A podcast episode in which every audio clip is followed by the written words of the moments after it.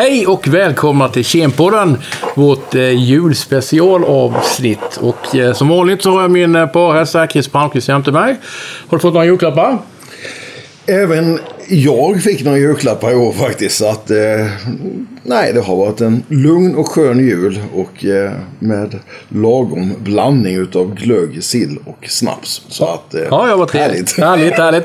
Eh, och så har vi vår eminente gäst, Aron Shiba. Välkommen! Tack så mycket. Eh, du är teknologidoktor Ja, och eh, undervisar på eh, universitet och högskola. stämmer bra. Stämmer Eh, bra. Sen är du även, eh, jobbar du även mycket med, med, med vad heter det, ISO-certifieringar då. Ja, det stämmer. Både som konsult och som certifieringsrevisor. Ja, Ja, kul, kul. Eh, och då har du väl byggt en del register när det gäller kemikaliehantering? Och det, ja det har jag gjort. Ja, vad är, är det omfattas av, vad- är det, 14001 och 9001 eller? Eller är det miljöbiten? Nej, är det 14001 eller? Ja, det stämmer bra. ISO 9001 handlar om kvalitet och eh, 14001 om just miljö. Då. Ja. Och tittar man historiskt på det sätt så kom ISO 9000 först, redan 1987. 1996 kom ISO 14001 och ställer då krav på att företag ska sköta eh, sin eh, kemikaliehantering av kemikalier och användning av kemikalier. Eh, och på den tiden fanns det inga utvecklade program för det där. Nej. Utan då var jag snabbt med ett Excel-ark som vi la upp alla kemikalierna i och då tittade i lagar, förordningar och föreskrifter om vad som gällde. Så fyllde jag på i kolumnvis vad man skulle visa då för Ja. certifieringsorganen. Då. Och det blev ganska komplext till slut. Ja. Eh, och, och manuell hantering ett Excel-blad går ju, men eh, nu ligger, lever vi i en digitaliserad värld. Ja, ja. Och, och då ska man ju helst titta på en lösning. Då. Ja, det är som vår VD Christer, det är väl en av våra största konkurrenter, är väl vad heter Excel, va? Eller? Faktum är då att många företag fortfarande eh, kör vidare i Excel. Och där, man, där många försöker att skaffa sig en kemikalieförteckning så man har koll på sina kemikalier. Man hämtar även hem säkerhetsdatablad. Men de två stora eh, eh, brinnande bitarna är nummer ett att man ska ju ha ett uppdaterat säkerhetsdatablad. Och sedan den andra stora brinnande biten det är ju att man ska kunna plocka ut information. Till exempel om vilka restriktionslistor är en kemikalie med på etc. etc. Och, tack, och den informationen har man som Aron tidigare nämnde här ett eh, kvalificerat Excel-ark. Då är det, kan det vara väldigt vanskligt att få fram all information. där. Så att det är väl egentligen de två stora bitarna egentligen med det. Förutom riskbedömning och allt annat klart. Men eh, det är ju... Men, men den- en av våra stora utmaningar det är väl att sprida den här informationen. Excel har ju sina fördelar. eh, Men eh, jämför man med det med en databas eh, och och just det vi pratar om kemikalieförteckning, hantering, riskbedömning och, och säkerhetsdatablad och skyddsblad så, så blir det ohåll- ohållbart. Eh, Jag har märkt det själv när jag suttit och jobbat med listor där jag över hade ett par hundra kemikalier. Det blir väldigt mycket handpåläggning. Det blir det, ja. Det blir det, ja. Och, och, eh, och det går mycket tid. Så frågan är, vill man lägga den tiden egentligen? Ja, det- Hålla det- en sak det- uppdaterad. Eller så köper man tjänsten och då får man ju den här tiden i paketet. Och då kan man göra annat som är mer viktigt då. Ja, det är lite så vi resonerar, absolut. Men som sagt, eh, det räcker ju inte bara liksom att titta på ett säkerhetsdatablad. Man måste ju även liksom sprida den informationen till medarbetarna. Och eh, då kan jag tänka mig att det är svårt liksom att, Ja. sprida det. För i- Excel är ju väldigt isolerat. Det är ett exempel nu. Jag var och gjorde revision i höstas på ett stort bolag som höll på med eh, elektronik.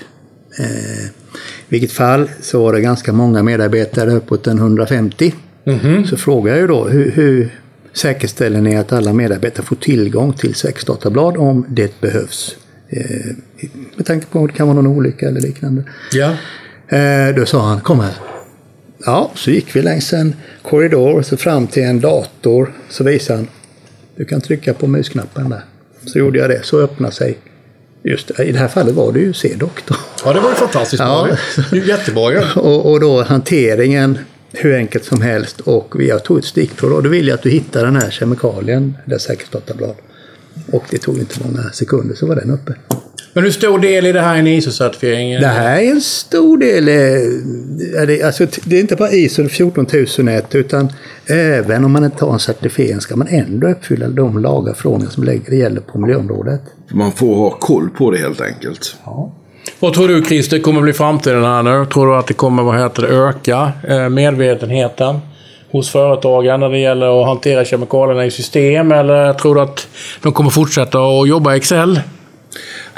Allt. Jag tror yt den yttersta drivkraften, förutom givetvis alla ISO-revisorer etc. Så är det ju kund. Att det, det, det drivs framåt av kunderna. Eh, kunderna, eh, man vill köpa hållbart 2021. Ja, ja. Man vill välja eh, ett hållbart alternativ. Och då är det en del att man tittar till exempel, är man certifierad?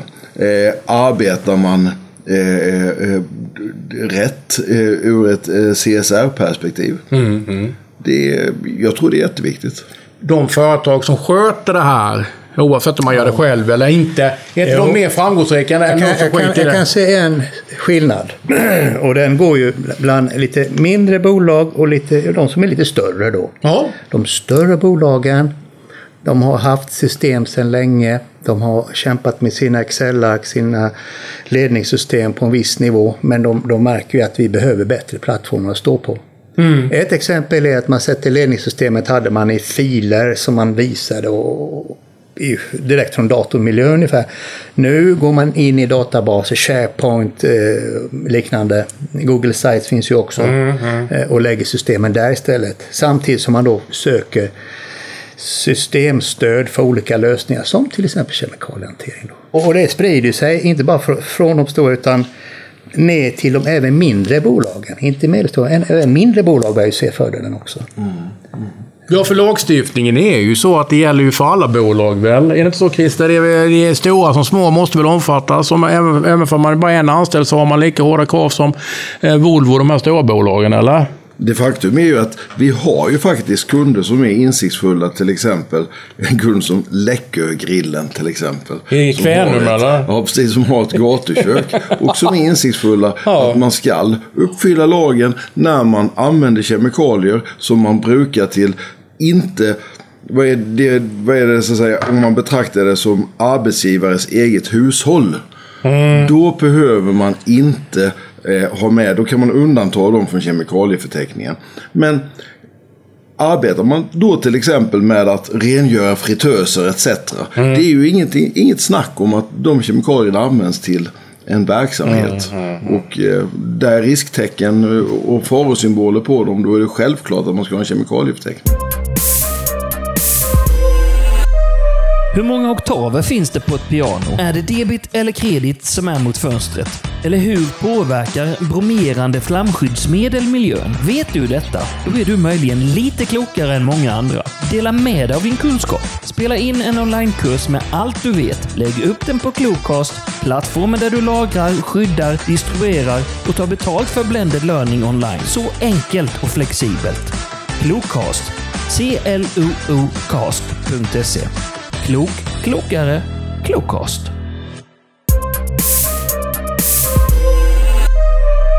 Jaha, så har vi en lyssnarfråga. Det är Anders Rane från eh, biluthyrningsfirman Sixt. Som har, vad heter det, mejlat in till mig. Han ställer en fråga kring vad innefattar den här nya kemikalieskatten som ska införas här nu 2022? Och då har vi bett vår eh, expert och konsultchef, vad heter det, Jörgen Petersson. Han ska svara på denna frågan. Ja du Kent, det här gäller väl den eh, skatten som är för kläder och skor. Kemikalieskatt för kläder och skor. Och den är ju planerad till eh, 2022 men den är inte beslutad ännu. Så vad gäller för Anders Ranes del här så eh, är det ingenting som kommer drabba hans verksamhet och det gäller ju heller inte våra övriga kunder. Så att det här får vi avvakta och se också lite se vad som ehm, eh, den här lagen kommer att innehålla. Men det är mest de som eh, importerar och säljer eh, kläder och skor det kommer gälla. Eh, bra! Nej, men det var ju allt, det var ju allt för i det- det här sista, årets sista vad heter det, podd. Och eh, vi önskar väl eh, alla lyssnare och, och vad heter det, kunder ett gott nytt år och ett eh, framgångsrikt 2022. Eh, nästa avsnitt kommer eh, under våren 2022. Hopp, ha det bra! Hej hej! Gott nytt år! Tack!